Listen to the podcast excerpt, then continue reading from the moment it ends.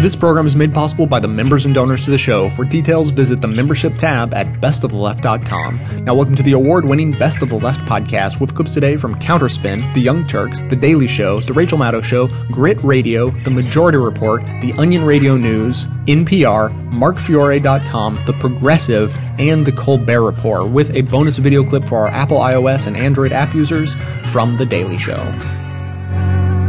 As the Libyan intervention drags on and Gaddafi's forces have moved into more densely populated areas, the April 8th New York Times editorial page explained how NATO could shift to urban warfare from the air without risking possibly heavy casualties.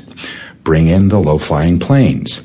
The American A-10 and AC-130, the editors explain, quote, can fly slow enough and low enough to let them see and target Colonel Gaddafi's weapons without unduly endangering nearby populations, close quote. The AC-130, a modified transport plane bristling with cannons, has been used in virtually every U.S. war since it debuted in Vietnam. The results? In 2002, an AC-130 attack on a wedding party killed dozens of Afghan civilians and wounded many more, including women and children. Another wedding party was struck in 2008, killing as many as 90 civilians. Other AC-130 strikes on civilians have been reported and protested in Afghanistan. In January 2007, Oxfam reported that at least 70 Somali nomads were killed in a secret operation attempting to kill three Al Qaeda leaders. And in the 2003 siege of Fallujah, the AC 130s caused many civilian deaths. As reported by the British Guardian, a former soldier who served in Fallujah described an AC 130 attack on an apartment building there. Quote, it was the most destructive thing I've seen, before or since, close quote. As Ferris documented over the years, the Times has a history of downplaying such civilian deaths and taking the military's word on the precision of its weapons, which might help explain their faith in such a fatally fallible warplane. he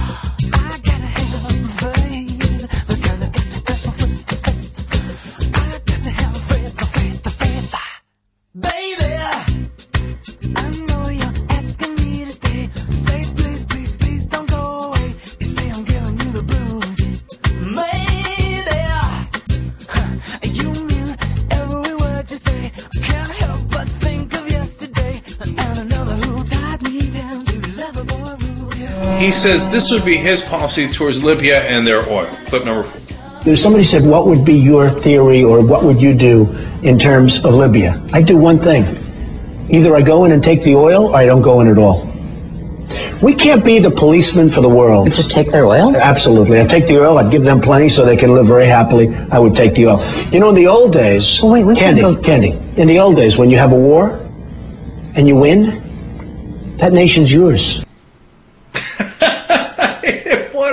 Unreal clown this guy is. Yeah, you, by the way, you know, in the old days, uh, you would rape and pillage, quite literally. So you'd go in and you'd grab all the gold you could and all the valuable stuff, and then you would have your way with the women. That's how wars were in the old days. That's how part of how they got people to sign up for the army. Should we go back to that? And well, in this case, he would be raping their natural resources. So yeah, yeah, yeah, I'll help the rebels as long as I get to steal all their oil. I'll give them enough so that they can survive. Is he not merciful? Is he? This guy's actually running for office. But forget that he's running for office. He's leading in the Republican polls. I mean, forget what it says about Donald Trump. What does it say about the Republican voters? But the clown fest continues. Listen to what he says about what he'd do to OPEC. Clip number three. I mean, how, how do we get more oil without paying OPEC? No, no, excuse what me. Do you, There's so much oil. I just said. In fact, these analysts were saying they didn't know why the price wasn't going down because they said it's so much. There's so much oil coming out from all different sources. The one guy said the ships are loaded. They don't know where to dump it. And then they say, we don't understand why it's not coming down. It's not coming down because OPEC sets the price. But we can't stop OPEC from setting oh, the we price. can do it so easily. We have such power if we knew how to use it. We ha- we don't use our power. We don't one have, way to get We OPEC need one thing going for us: brain power. We don't use our brain power. We need one thing: brain power. Okay, and what would be your one big idea to get OPEC to stop charging such high the price gouging? Is what you were. Andy, it's the messenger. You know, I can send two executives into a room. They can say the same thing. One guy comes home with the bacon and the other one doesn't. And I've seen it a thousand times. It's the messenger.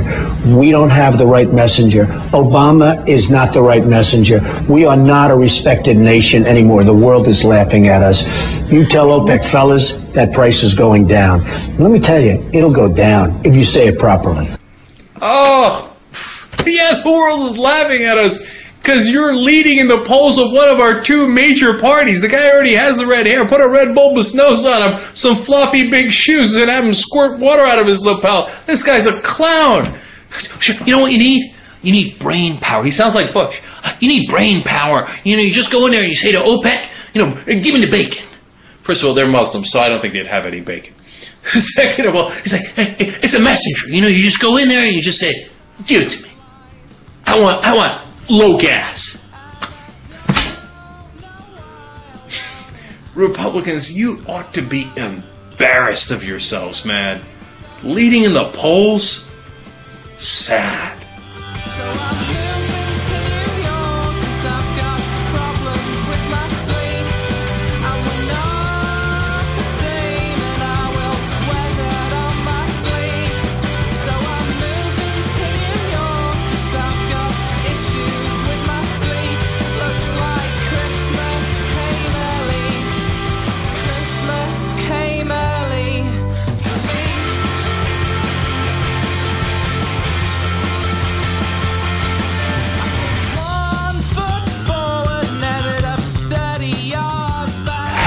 a look at how things are progressing for the region's women in the Middle East, we turn to Daily Show senior women's issues correspondent, Kristen Schaal. Kristen, thanks for joining us.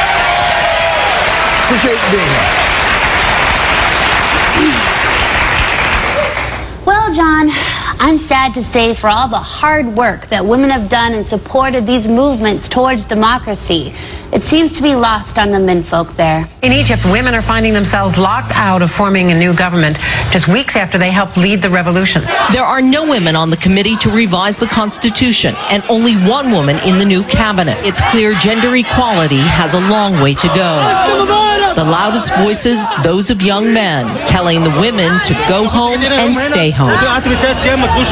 On International Women's Day, this man tries to convince these women their role is to clean and mop. Told to go home and mop? On International Women's Day?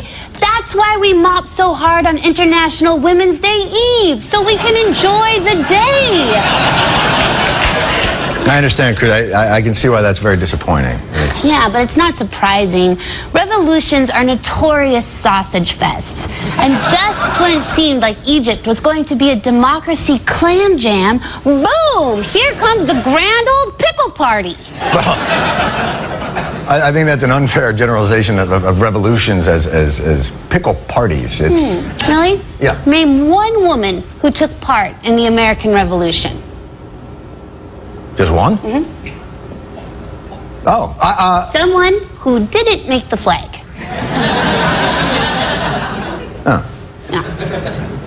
Oh, uh, uh, Sacagawea was Lewis and Clark's guide. So. Oh. Um. Oh. Harriet Tubman, Underground Railroad. Um. All right.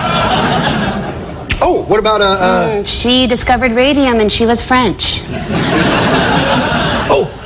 Sally Fields is an actress.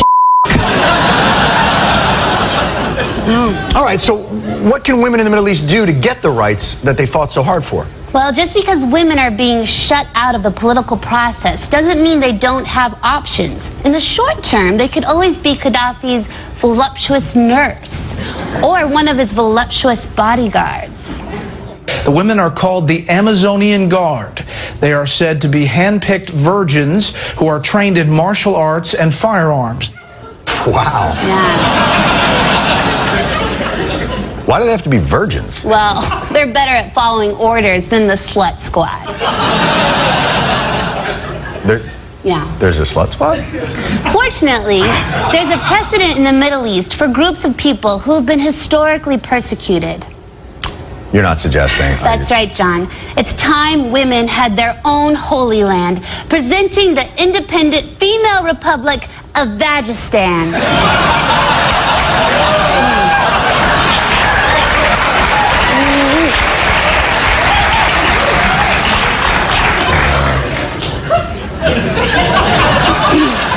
that was. Yeah. Vagistan? Yeah, not, not uh, quite. What? Little on the nose. Yeah? What about She-Egypt? Misreal. Uh, how about Turkwomanistan? Barbados. Oh, Barbados? That's in the Caribbean. Come on. Lesbanon? I got it. Libya Majora. Done. Done. Done. Of course, I'm not, I'm not sure women are really akin to the tribes of Israel wandering the Sinai. So I- Of course not. Right. Women would never spend 40 years wandering the desert. One of us would have the good sense to stop and ask for directions. Am I right, ladies? Am I right? Moses. But if turning womanhood into a religion is what it's going to take, we'll make it one. I've even designed our first female holy site, the Domes of the Rock. John. John. John. Hey, hello. What? You're staring. Oh, I saw the picture. It's just so spiritual. It's just, uh... Chuck, can we have that up again so I could just... Oh, yeah. they That are pretty sweet. Yeah. Hey, is, is Libya Majora, is that like women only? Could I live in Libya Majora? Is it kind of. Sorry, John. Though you could be one of our bodyguards. Are you still a. No, I, I have two children. So uh... Well, I'll put you down for the slut squad. Oh, thank you very much, Kristen. Kristen Schaal, everybody. We'll be right back.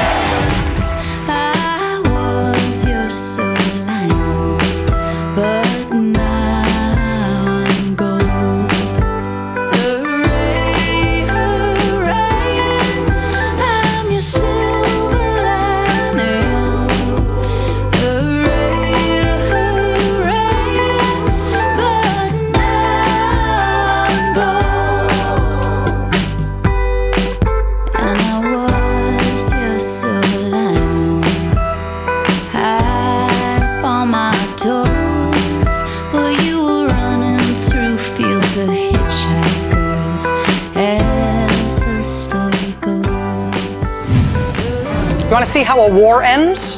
We have a picture of it. Check this out. Uh, the figure that you're looking at right now is what the United States military spent this past year in Iraq. That's how much we spent winding down our eight year war there this past year. Here's what the military has requested for Iraq next year. Boink. This is what it looks like when wars end.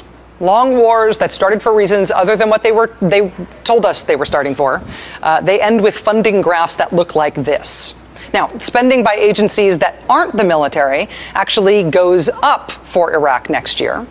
Do you remember how George W. Bush funded both the wars as emergency supplemental funding? It was a big surprise every few months that we were still at war. Well, not only did President Obama stop doing that, but this year they also combined everything that we spend in both Iraq and Afghanistan. So our military spending goes way down as the war winds down in Iraq. But since there's an XXXL giant embassy there and tons of civilians who are staying on, Hillary Clinton's budget for Iraq at the State Department, that actually goes up. Uh, part of that is to pay for the small army of private contractors that Secretary Clinton said she would ban when she was a candidate for president, but that she now oversees by the thousands in the place where our war is still ending. The military, spending on the military in particular, is one of those things in Washington, one of those blessed things in Washington that functions essentially as a bullpucky detector. It's one of those things that tells you whether or not people really mean what they say. This, for example, is the F 35 Joint Strike Fighter. It is a very, very fancy fighter jet. It is also the subject of a whole lot of advertising in Washington, D.C. based publications. Why does it star in so many Beltway advertisements? Why does it get so much attention? Because Congress has decided in its infinite wisdom that it wants to fund part of this plane that the Pentagon does not even want. This very fancy jet comes with a spare engine. Full disclosure, one of our parent companies, GE, helps make this spare engine. The way Congress has designed this right now, for every joint strike fighter that jet that's built, there is a backup engine built for it too.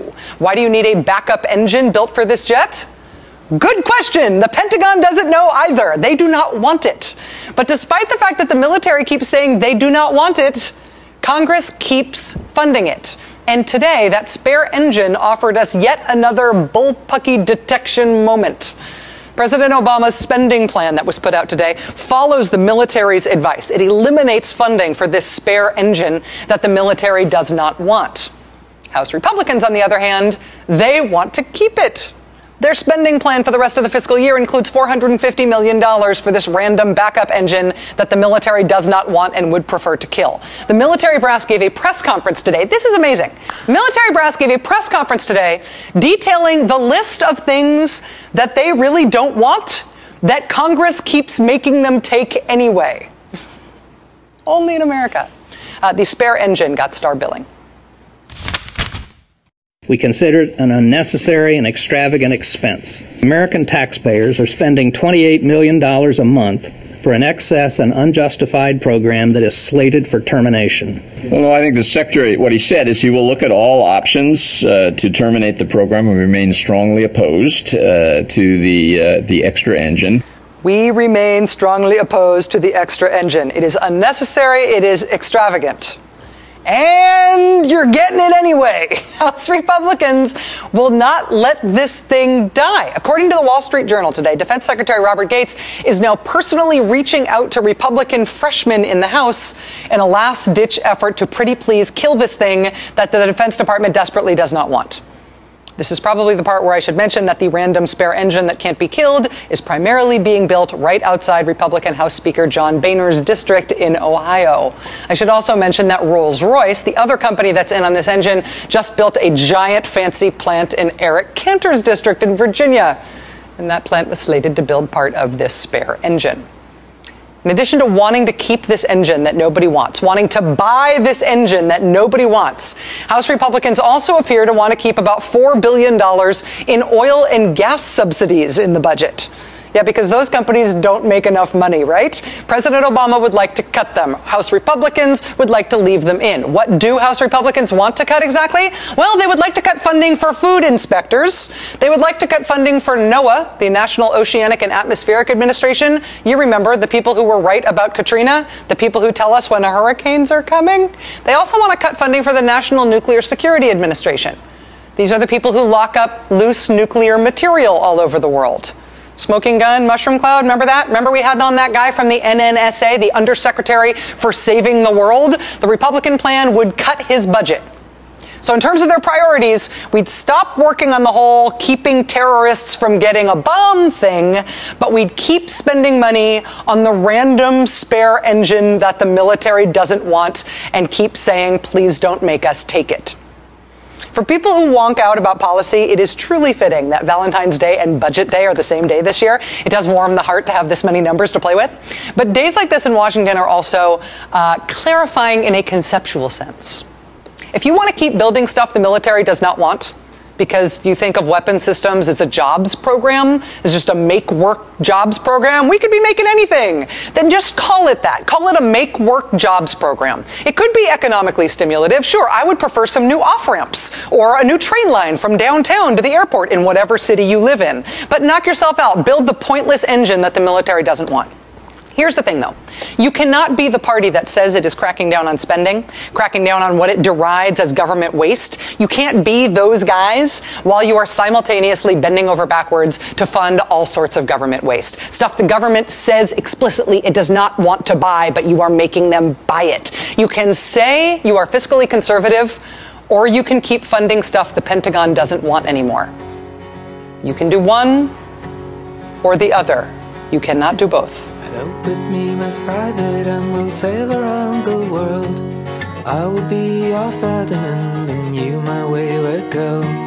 I hope you enjoyed this show, but also consider it a valuable tool for not only aggregating, but more importantly, amplifying our view of progressive politics in the world. So if that's true, I ask you to support this work by becoming a member of the show at whatever level you're able, as anything from a basic leftist up through the ranks of socialist, communist, Satanist, or even the most reviled level of support, George Soros. I produce 11 episodes a month of fearless coverage on all the hot button issues we face, maintaining a rock solid schedule. So if that sounds worth supporting, please consider signing up to donate as little as $5 a month or even $55 a year. Members also gain access to bonus audio and video content that doesn't make it into the show itself. So for a concrete way to support a strong progressive voice, please visit the membership tab at bestoftheleft.com. I love you, I have a drowning grip on your adoring face. I love you, my responsibility has found a place. On April 12th, people in more than 35 countries and lots of cities like Columbus, Dallas, Kansas, and many other throughout the states will participate in the first global day of action on military spending. In D.C., they are most definitely sitting this one out. In fact, after weeks of budget brinkmanship, Congress emerged this week with a tentative so-called compromise that was unable to get a single cut made to spending on the U.S. military. Christopher Hellman at Tom Dispatch recently added up all the hidden military related spending in the budget and came to a startling number for fiscal year 2012, something like 1.2 trillion. That's trillion with a T. In this year's budget, they admit to 670 billion or so, plus another 41 billion for homeland security and 76.6 billion for military construction and veterans affairs, an increase over last year. After the long search for ways to shrink government spending, the compromise brings us a 16% cut to the Environmental Protection Agency, but nothing in the way of cuts to the military. The departments of Education, Labor, and Health and Human Services, which represent only about 15% of the budget, are taking 52% of the cuts. The Institute for Policy Studies estimates it costs taxpayers 1.2 million a year for each soldier kept in Afghanistan. To make up for the 141 million cut from fish and wildlife safety, say, you'd only have to bring 117 soldiers home.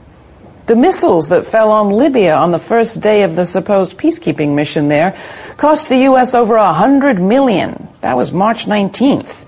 As of yesterday, the estimated cost of the Libya operation is 608 million. Tomahawk missiles cost $1 million each. We know that governors like Scott Walker were helping to manufacture a deficit to cut programs they didn't like, even as they shrank taxes for billionaires and the rich. Our Democratic president has given in to deficit hawking too. But to not make a single cut to so-called defense while attacking desperately needed funds for jobs? Some call the budget deal a compromise. It is. But it's not just a compromise between parties. The killer compromise we should really be talking about instead is the compromise both parties make with the war profiteers to keep their cash coming and the killing and dying continuing while people and all things public line up for the chopping block.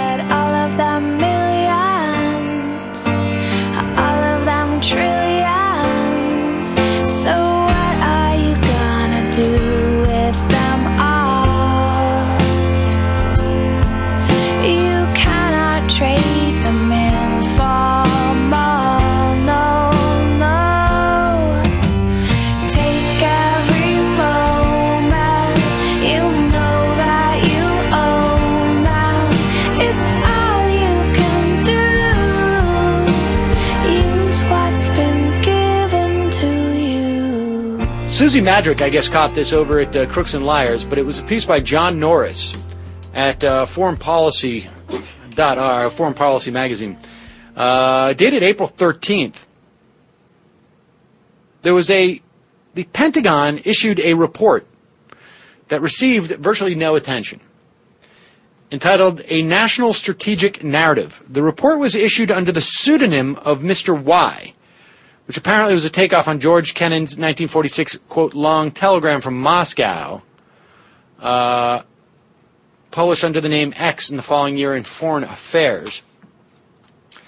The piece was written by two members of the Joint's Chief of Staff in supposedly a personal capacity, uh, but it's fairly clear that it would not have seen the light of day without a measure of official approval.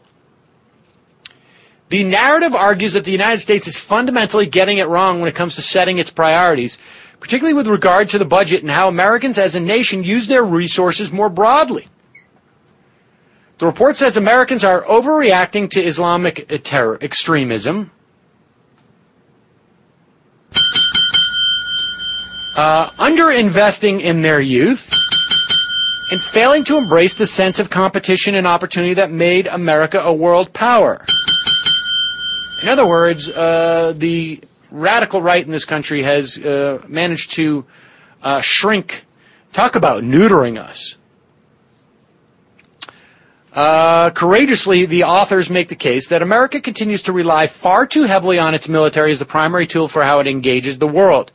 Instead of simply pumping more and more billions in dollars into defense, the narrative argues, quote, by investing energy, talent, and dollars now in the education and training of young Americans, the scientists, statesmen, industrialists, farmers, inventors, educators, clergy, artists, service members, artists, artists, and parents of tomorrow, we are truly investing in our ability to successfully compete in and influence the strategic environment of the future.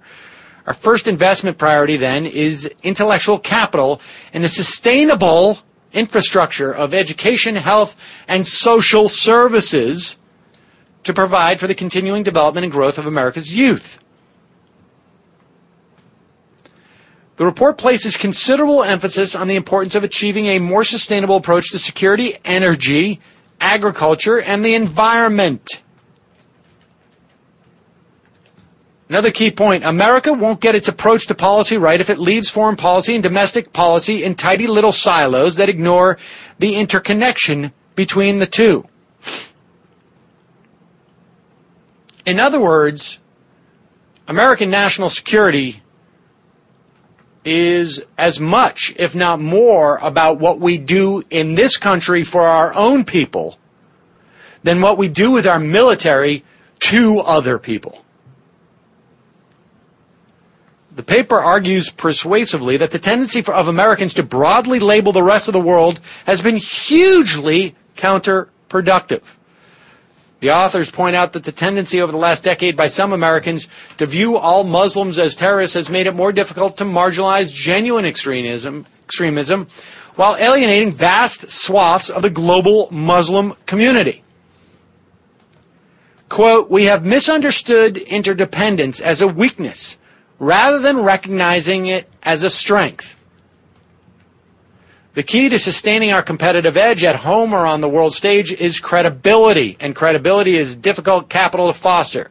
It cannot be won through intimidation and threat. It cannot be sustained through protectionism or exclusion. So there you have it. Joint Chiefs of Staff, at least two members of it, coming out with a document that, uh, of course, no one pays attention to. Sadly.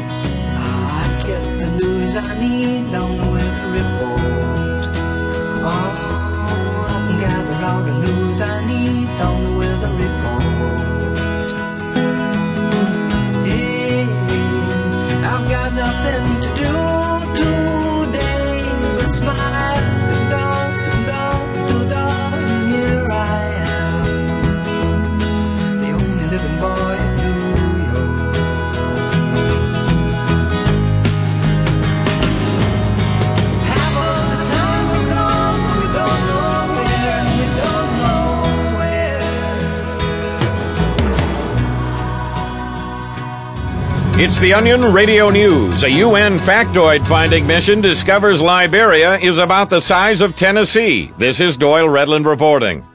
UN factoid finders in war ravaged Liberia have found the West African nation to be roughly the size of the state of Tennessee.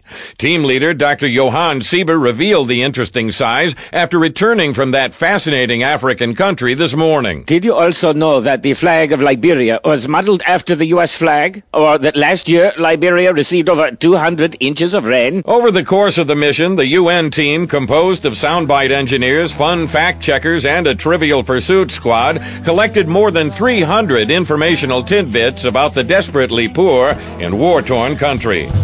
Doyle Redland for the Onion Radio News.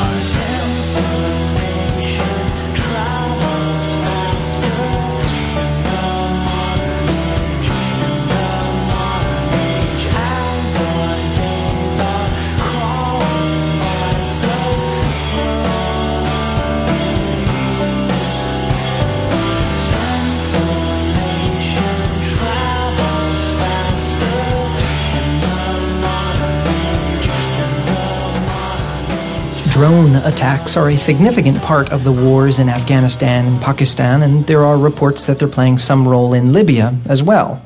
But the media still don't want to open up the program to much criticism. An April 24th Washington Post report by Walter Pincus headlined Debates Underway on Combat Drones offers a case study in how not to have a debate.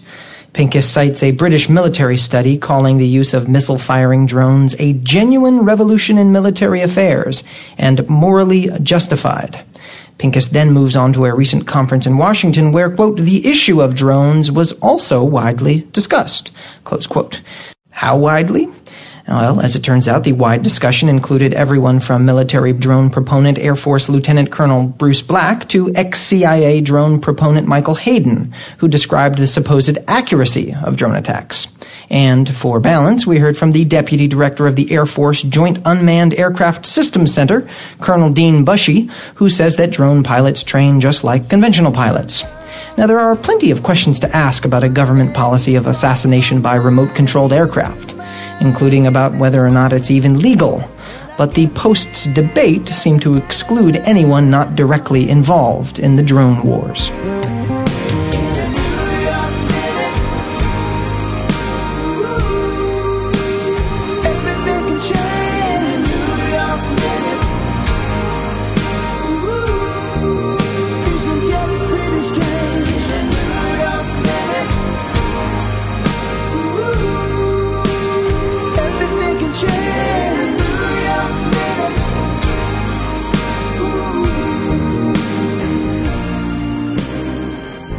Now a closer look at what's in these files with regard to one group in particular detainees who were released from Guantanamo and then returned to terrorism.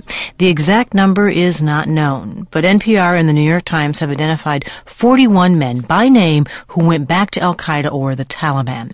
NPR's Tom Gjelten considers whether or not the detainees' files predicted who would return to the fight. The reason for holding enemy combatants in wartime, as President Bush said, is that they are people who, if set free, might well go back to fighting you. We have a right under the laws of war. And we have an obligation to the American people to detain these enemies and stop them from rejoining the battle. U.S. commanders had another purpose in holding people at Guantanamo. They wanted to get intelligence from the detainees about any terrorist operations that were in the works. But the legal justification for Guantanamo was to keep combatants from going back to the fight, and the operation can be judged by that standard. The record is not bad, but hardly perfect. Two Saudis who were released from Guantanamo became leaders of Al Qaeda in the Arabian Peninsula, now the most dangerous Al Qaeda branch in the world. An Afghan went home and re-emerged as a top Taliban leader. A Kuwaiti was released from Guantanamo only to end up as a suicide bomber in Iraq. The classified military files from Guantanamo include ratings of how likely each detainee was to pose a threat to the U.S. if released. That risk assessment exercise is revealed for the first time in these documents. Thomas Wilner has defended Guantanamo prisoners, but also advised the government on its detention operations. He wasn't impressed by the assessment process. Nobody wants to release terrorists, and you really wanted a good review. What I found was that you had people collecting raw intelligence data and throwing it into a pot, and then people who are not trained analysts would look at it and say, oh, there's a lot of stuff here, so this guy must be a threat. The result, some relatively harmless detainees were rated as dangerous, while some truly threatening detainees were not. Abdallah al-Ajmi, the detainee who went to Iraq as a suicide bomber, was considered a medium risk, and his assessment was barely a page and a half long. In fact, the NPR investigation shows that detainees considered likely to pose a threat to the U.S. were no more apt to return to terrorism after being released than those who were rated medium or low risks. David Remes, another lawyer who has represented detainees, says the record shows that Guantanamo interrogators just didn't get good intelligence on their subjects. It is very hard to make accurate predictions in a situation where the evidence that you have is inherently unreliable. So you have decisions about dangerousness based on hunches or based on what jailhouse snitches have said. So, was it pointless at Guantanamo to predict which detainees were safe to release and which were not? The Guantanamo lawyer, Thomas Wilner, says commanders there should have considered other factors besides a detainee's risk rating, like what might have happened to him at Guantanamo. Abdallah El Ajmi, the Iraq suicide bomber, was actually Wilner's client. It made sense, he says, that El Ajmi was not seen as particularly threatening. When sent to Guantanamo, he was suspected only of having volunteered to fight with the Taliban. But Wilner says he was actually surprised when the government announced it was sending El Ajmi back to Kuwait. I think he was not a terrorist caught up as terrorism before, but Guantanamo had turned this guy into a crazy sort of vegetable. He went from when I first met him to be a very nice, sweet kid over a course of years to this wild, angry, angry person, and I was shocked. Wilner says the lesson from the people who returned to the fight, his client being one, is that if you don't want a detainee to go back to terrorism, you can't just focus on the terrorism resume he brought to Guantanamo. You have to prepare him for a return to normal life. How do you deal with them in releasing them? How do you make sure that a person who is angry at you doesn't do anything about it? And there was just none of that subtlety uh, of it. Unreliable intelligence, mistaken judgments, a haphazard transfer process. In the end, the Guantanamo documents may reveal less about the dangerousness of the people detained there than about the flaws of Guantanamo itself. Tom Gjelten, NPR News.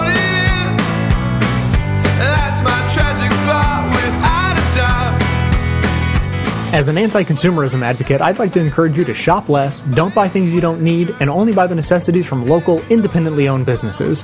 That said, if you don't take this good advice, then at least there's a way to shop that helps support this show at the same time. Simply click through to Amazon.com, just one of the major companies under constant boycott by one liberal cause or another, from the banner posted at bestoftheleft.com. Better yet, click through just once and bookmark that link to use every time you shop. Your shopping experience will be identical to normal. It will cost you nothing extra, but 7 to 8% of the cost of your order in soulless corporate blood money will be siphoned off and used to tremendously support the production of this show. Thanks for doing the right thing, whatever you consider that to be.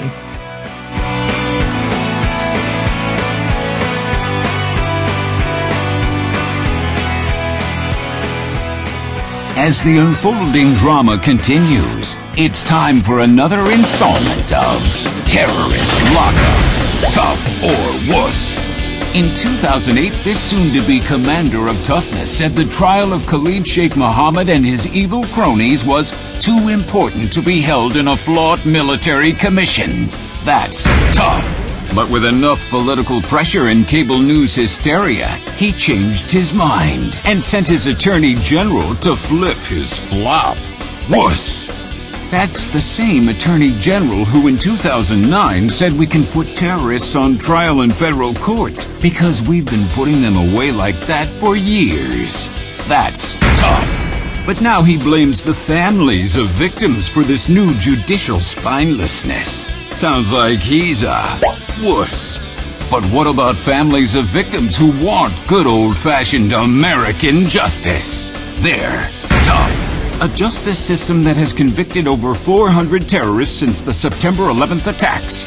That's tough justice. But our Guantanamo commissions have convicted six. Gitmo is nothing but a wuss. The old USA used to put on trial and convict terrorist killers with 12 ordinary people. They're tough. The new USA is afraid to let these mass murdering terrorists even step on American soil to face justice. Wusses.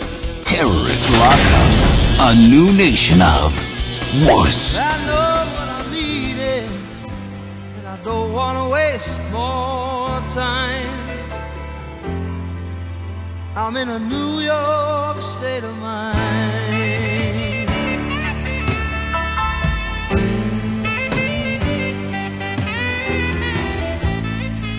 It was so easy living day by day, out of touch with the rhythm and blues. But now I In 2008, many voters viewed Obama as the peace candidate, but he's turned into a war president.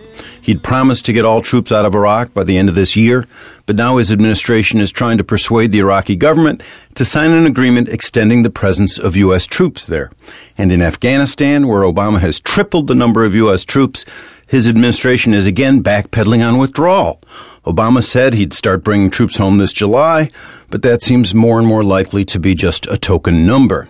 He had vowed that all U.S. troops would be out of there by the end of 2014, but now his administration is negotiating with Kabul to have long-term military bases in Afghanistan. And of course, a month ago, Obama launched the war on Libya, which shows no signs of ending anytime soon. From his Nobel Prize speech to his Libya speech, Obama has become the chief advocate of war, boasting of its utility and expanding its justifications. He's turned into a better salesman for war than his predecessor, and he's running the empire more efficiently and with less antagonism. More bombs, less bombast. That's the Obama doctrine for you. I'm Matt Rothschild, and that's how I see it.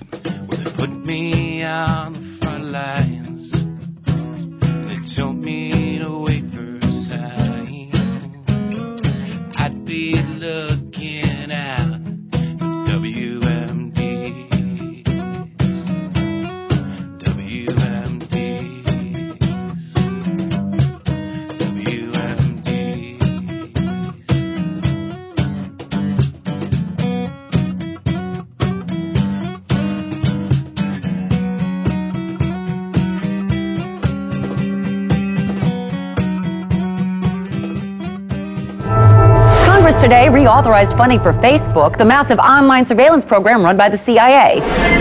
According to Department of Homeland Security reports, Facebook has replaced almost every other CIA information gathering program since it was launched in 2004. After years of secretly monitoring the public, we were astounded so many people would willingly publicize where they live, their religious and political views, an alphabetized list of all their friends' personal email addresses, phone numbers, hundreds of photos of themselves, uh, and even status updates about what they were doing moment to moment. It is truly a dream come true for the CIA. Much of the credit belongs to CIA agent Mark Zuckerberg, who runs the day to day Facebook operation for the agency. The decorated agent, codenamed the Overlord, was recently awarded the prestigious Medal of Intelligence Commendation for his work with the Facebook program, which he has called, quote, the single most powerful tool for population control ever created. Among the biggest successes of the Facebook program is Operation Farmville, which the CIA credits with pacifying as many as 85 million people after unemployment rates rose dramatically. Other features, such as the suggested Friends window, have been instrumental in allowing government agents to infiltrate deeper into the friend networks of suspected dissidents. For some expert analysis now on the story, let's check in with the Fact Zone's first responders. Jason, you have written extensively about the Facebook program. Why is it so effective? Well, one of the key reasons is that the CIA has been so thorough in convincing the nation that constantly sharing information about everything that you're doing is somehow desirable instead of deeply unsettling. Yeah, You know, the critics are saying that with the national debt being so high, is this really the time to be spending even more money on spy programs? Well, actually, the Facebook program saves the CIA money. That's right. Uh, like the Maps application, where you list every place that you've been, whether it's the state or a country or. Oh, right. With the little pins, they show where you visited. Yeah, yes, I like that. kind of information would have taken the CIA months of going through uh, hotel receipts and plane tickets to figure it all out.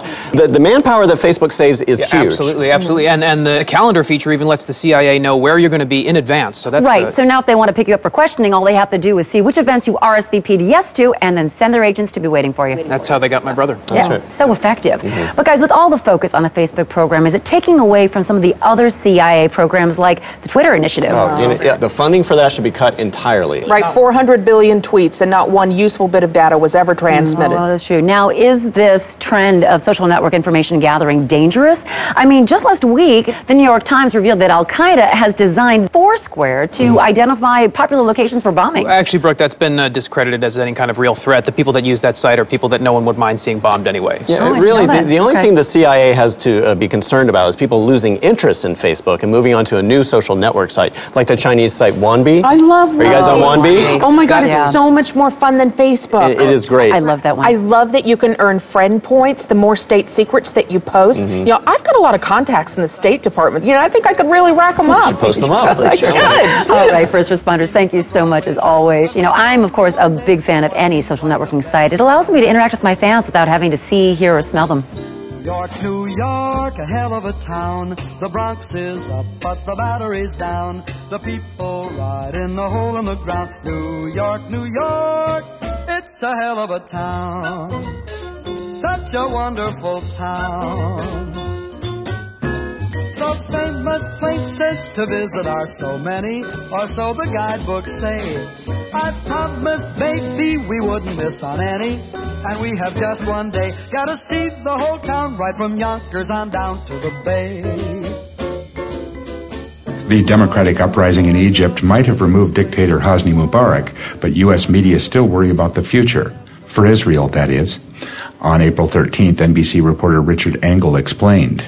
This whole movement in the Middle East, and I, I'm worried about it because while people in the region deserve more rights and they want more rights and they're embracing more of the, the will of the Arab street, well, the will of the Arab street is also ferociously anti Israel, against Israel. And there's many people who believe that if you empower the Arab street, and the Arab street wants to see a war or wants to see more justice for the Palestinians, that down the road, three to five years, this could lead to a major war with Israel. Seeing democracy as a threat to Israel's interests is common enough in the corporate media, and outlets find odd ways to raise these concerns. The New York Times reported on a poll of Egyptians that found that 54% want to annul the 1979 peace treaty with Israel. The Times explained that, quote, the finding squares with the overwhelming anecdotal evidence that Egyptians feel Israel has not lived up to its commitments in its treatment of the Palestinians, close quote. It's unusual to characterize public opinion about any topic as a reflection of anecdotal evidence. It sounds like the Times doesn't think Egyptians know what they're talking about, or that mistreatment of Palestinians is some sort of well traveled rumor.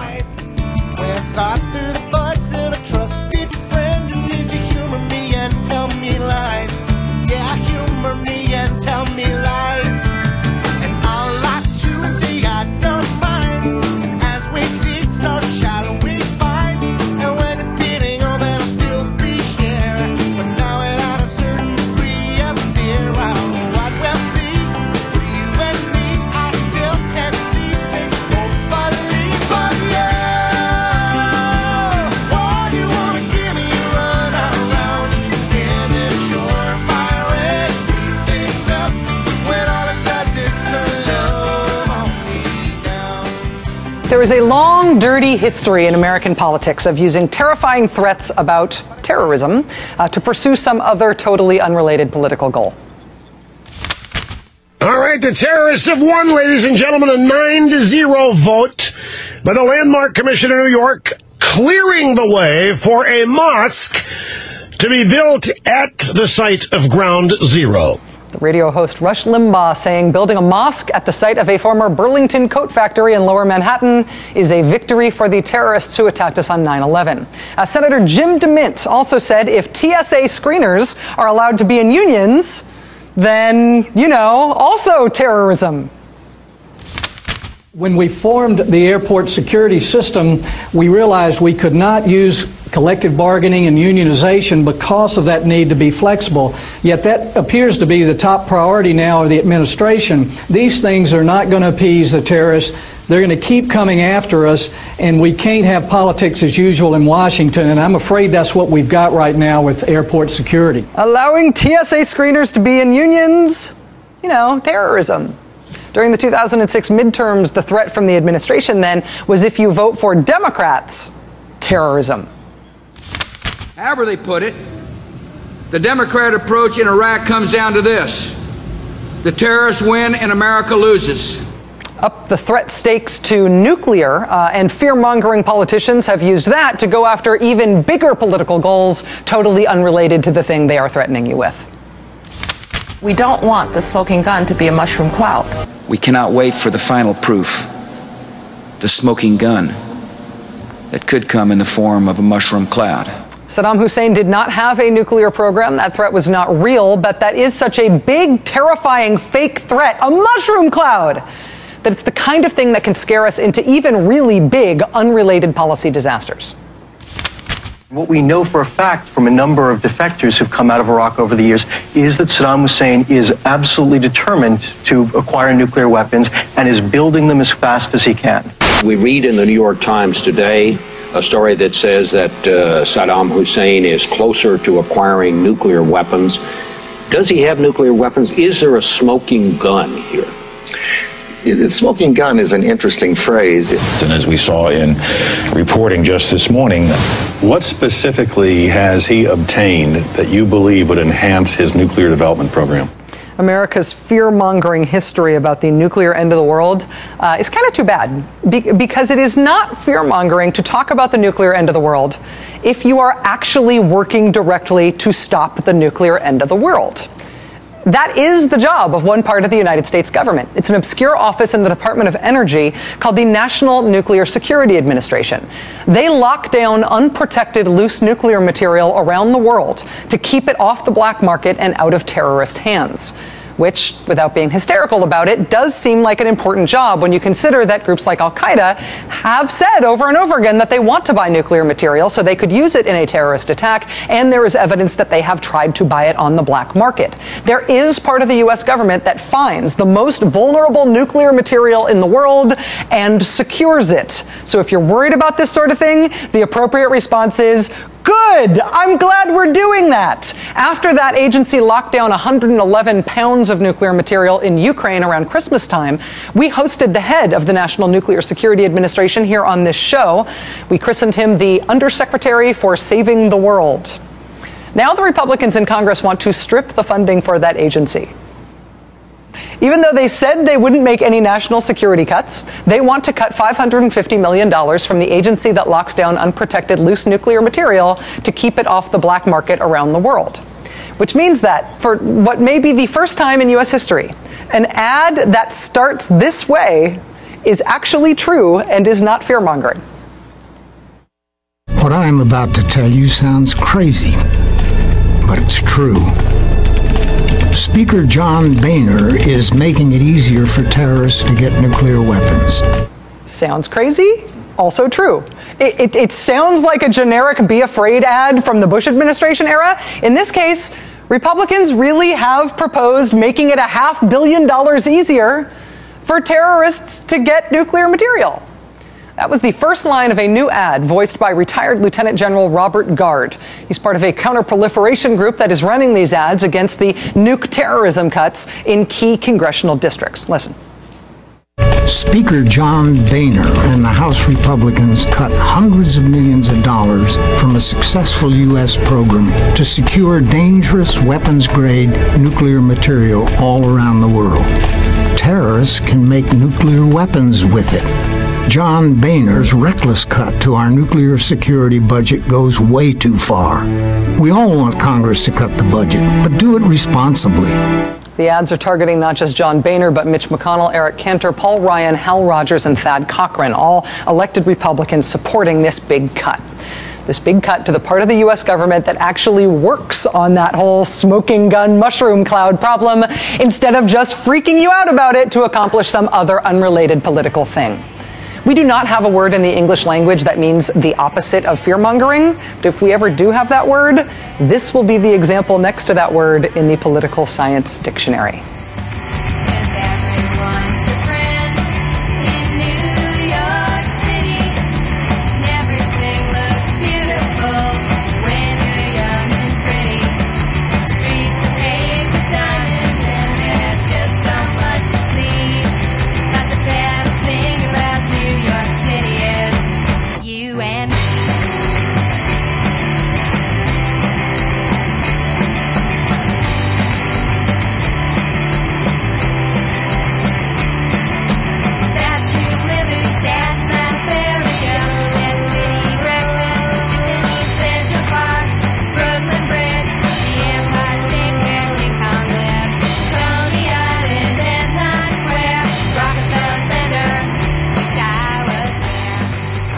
Back in America, our Department of Homeland Security teaches us when you're traveling, if you see something, say something. That's why whenever I go to the airport, I am constantly saying everything I see. Luggage, woman, Cinnabon, scared man in bathroom mirror. That's why I have always loved the Homeland Security's color coded terror alert system. It is the only rainbow that has not been ruined by the gays. I was so shocked then to hear this from Secretary of Homeland Security, Janet Napolitano. Beginning next week, April the 26th, uh, we will eliminate the old color code system. What? No more color coding, but without these bright colors, how will I know what flavor my fear is? And, and, and, and, and what is Homeland Security's replacement for the Sherwin-Williams paint swatches of doom? Remember the old terror alert chart? Well, that will be gone, replaced by only two levels elevated and imminent. Elevated and imminent? Why not throw in vexum and lugubrious? Oh my! I didn't know I had to ace the SATs to know the appropriate time to crap my pants.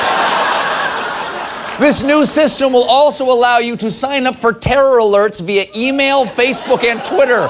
Great! I can't wait to receive a tweet that the Department of Homeland Security has raised the threat level because of evidence that a terrorist plot is about to happen in the city of, oh no, too many characters! What city? Is it New York?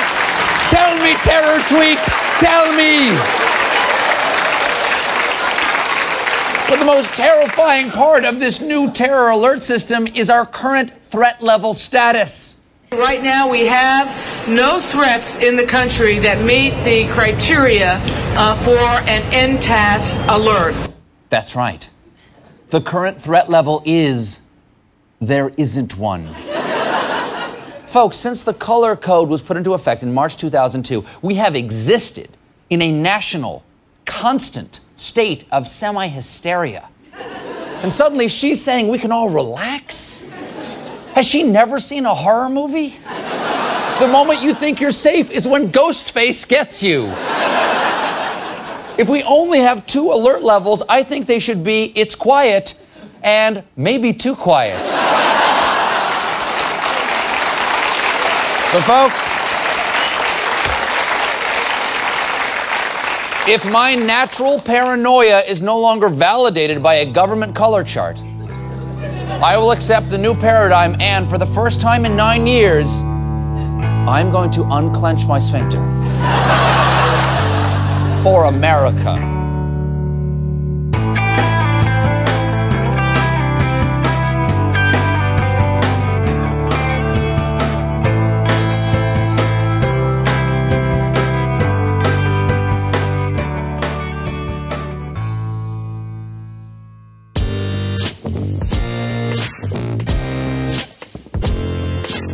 Hi, Jay. I'm Ursula, and I'm calling from the Chicago suburbs.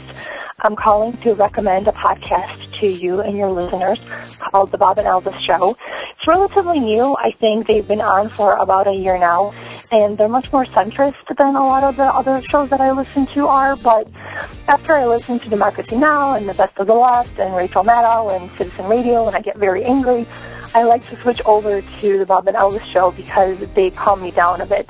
It's not all politics, but I really like what they have to say. Anyway, I hope you check them out and you like what you hear. Um, thank you for your show. I'm a really big fan. I'm spreading the word about the best of the left anywhere I can, like the good little socialist that I am. I've even convinced my mom to listen to your show, and I'm happy to report that she's a huge fan. Anyway, thanks, Jay. Bye. Hello, Jay. My name is Ken. I live in Chicagoland. Calling in response to the very, very well done episode about the battleground inside people's bodies, specifically women. And I'm glad the connection was made between the fight against abortion, which I think a lot of reasonable people could go either way on that issue. Frankly, I'm 32 years old and I don't know what my opinion is on it. Um, but tying that with the same people who are so against abortion are always against, con- often against contraception too, which is idiotic. And there's a phrase, uncommonly silly, which was uh, in the, the court case Griswold versus Connecticut, which was a big one in the 60s where they they tried to ban contraception, and Justice Potter Stewart, who was appointed by Eisenhower, said it was in his dissent against what was eventually the finding that a state couldn't outlaw contraception was that it was an, un- in his own opinion, it was an uncommonly silly law, but, and he would vote against it if he was working in the state legislature, but he didn't think it was the government, the federal government's place and the court's place to be able to say to every state, you can't have a law like that. And then in 2003, there was a similar thing uh, having to do with sodomy laws, Lawrence versus Texas, where guys got busted basically for having anal sex in their own home. Cops came in for some strange reason, and goes all the way to the Supreme Court whether people should be prosecuted for having anal sex in their own home, adults and everything. And Clarence Thomas dissents on the eventual decision. The eventual decision was that the state can't have a law like that. You have people still on the court who dissented, though. Clarence Thomas, quoted from Potter Stewart's dissent in Griswold v. Connecticut, said, while I personally think it's uncommonly silly for there to be a law against sodomy, and I would vote against it if I was a legislator, it's not the Supreme Court's place. And so that's kind of scary where you say such a, a simple thing, whether someone can have anal sex in their own home uh, when they're an adult. And there's people on the Supreme Court saying, you know what, it's kind of reasonable that a state would pass that law. So people need to remain those vigilant, I think. So uh, thank you very much for your uh, attention to this, and keep it going. I, I love your show.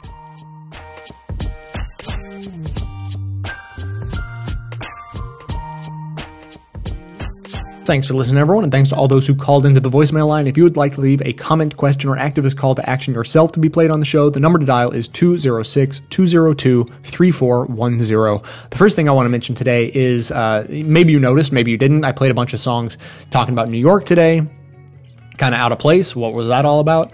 Uh, the reason was to commemorate. Uh, in my own little way, the fact that I'm coming to you from New York this weekend because my brother's getting married, hooray! And the whole family came to the big city uh, for the wedding, and that's what's going on, and it's lots of fun, and that's about all I have to say about that.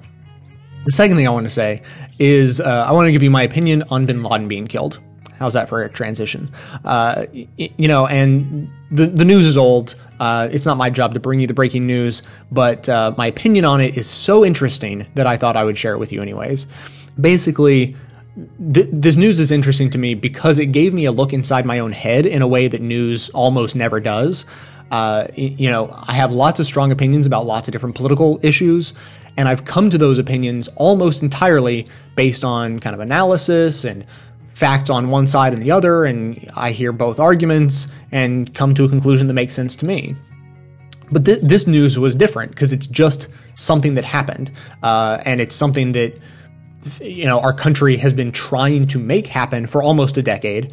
Uh, we had basically gotten to the point where we thought, well, eh, I wonder if that'll ever happen, and um, you know, so I'm talking about my reaction before I heard word one of any kind of commentary uh, from any side, you know, liberal, conservative, uh, domestic or international, pro terrorist, anti terrorist. I, I don't know. I mean, zero commentary. I just heard bin Laden had been killed, and my reaction was almost entirely apathetic.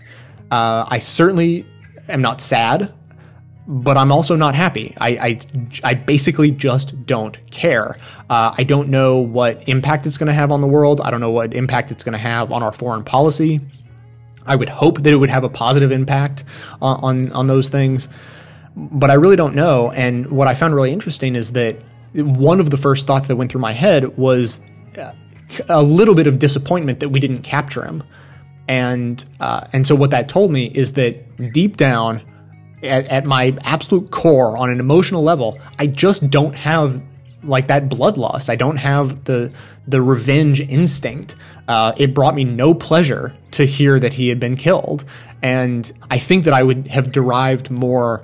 Uh, I mean, like pleasure is not the right word. I think I just would have had a stronger sense of justice being served if we had captured him and I'm not saying that you know what we did was wrong, uh, and and I'm, I'm I'm not even making the argument that for those people who see this event as uh, you know a a sen- that they get a sense of closure or that they feel that justice has been served. I'm not even saying I'm not even making the argument against that. I'm really only talking from you know my own personal perspective on having this realization, the the deep and like fundamental degree to which I just don't need people to be killed. Uh, I don't need for people to be killed in our penal system, you know, through the death penalty. Uh, I, and I don't need terrorists to be killed. I just, I just don't need it. Uh, and that's not even to say, like, I'm not even making the moral judgment on whether it's right or wrong. Like, I would generally, I think, come down on the side of, like, yeah, let's not kill people uh, in a moral discussion. But and that's not even what I'm saying. So, uh, so you know that was my initial reaction. I got to look inside my own head. It's just like, wow, what a total softy, pinko liberal I am. Um, I, I kind of kind of knew I felt this way, but uh, hadn't really been confronted with it. And then I heard on uh, on the Daily Show they had their moment of zen. It's the little tag at the end, and they played a clip that I believe was from Fox News. The guy, the reporter looked like Geraldo Rivera. He stuck a microphone in like a college student age uh, kid, and uh, and I heard this. I have two finals tomorrow, and guess what? I'm not starting from because we just killed Bin Laden. So I heard that, and right or wrong, that clip turned my stomach. And as I, I said it before, I'll say it again. I don't care that he's dead. I'm not sorry that he's dead. Um, but to see people get excited about it in that way, and and you know, it's party time, and just like, really, like I don't, I I don't connect with people on that level. I just I don't know how to get excited about that. Um, and to be honest, I don't even know what I think about myself feeling this way. I'm just kind of reporting to you my like unvarnished emotions about it with basically no analytical backing for it whatsoever. Uh, so if you have opinions, feel free to, to call in, let me know what you think. If you, you know, opinions about the event, opinions about my opinions, feel free. Uh, the number again, 206 202 3410.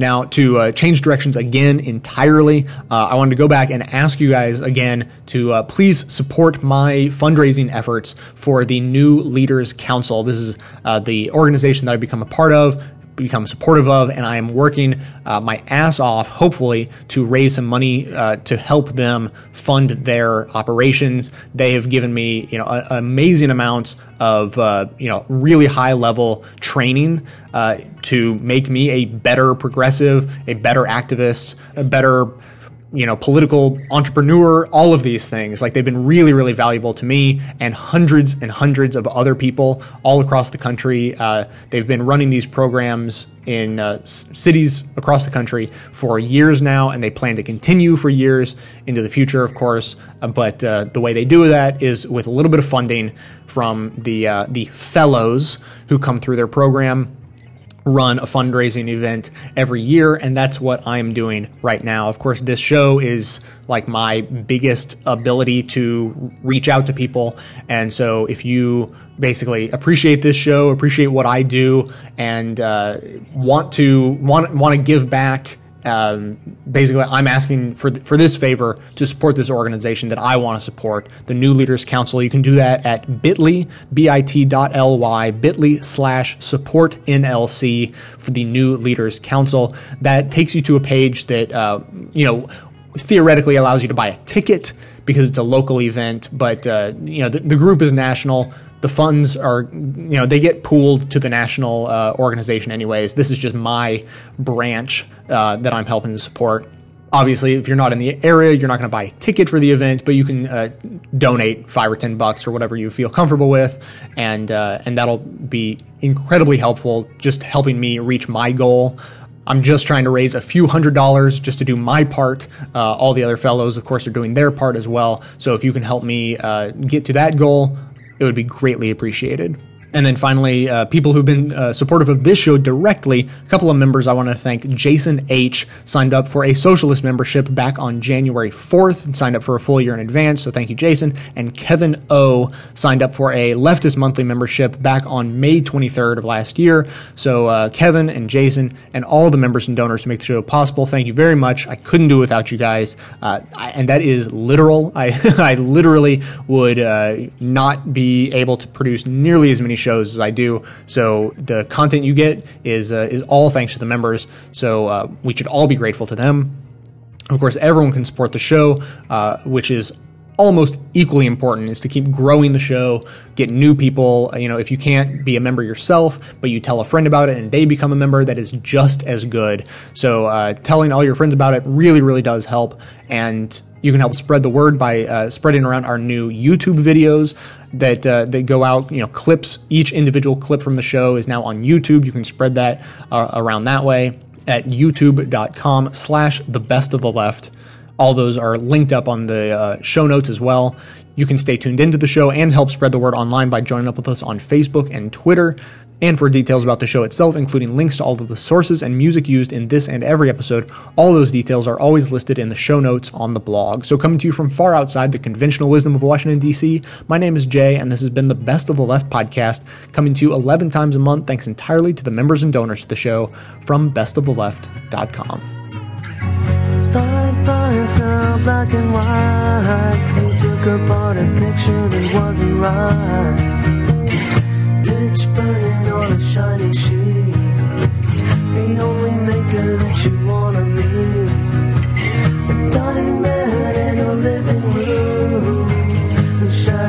places before.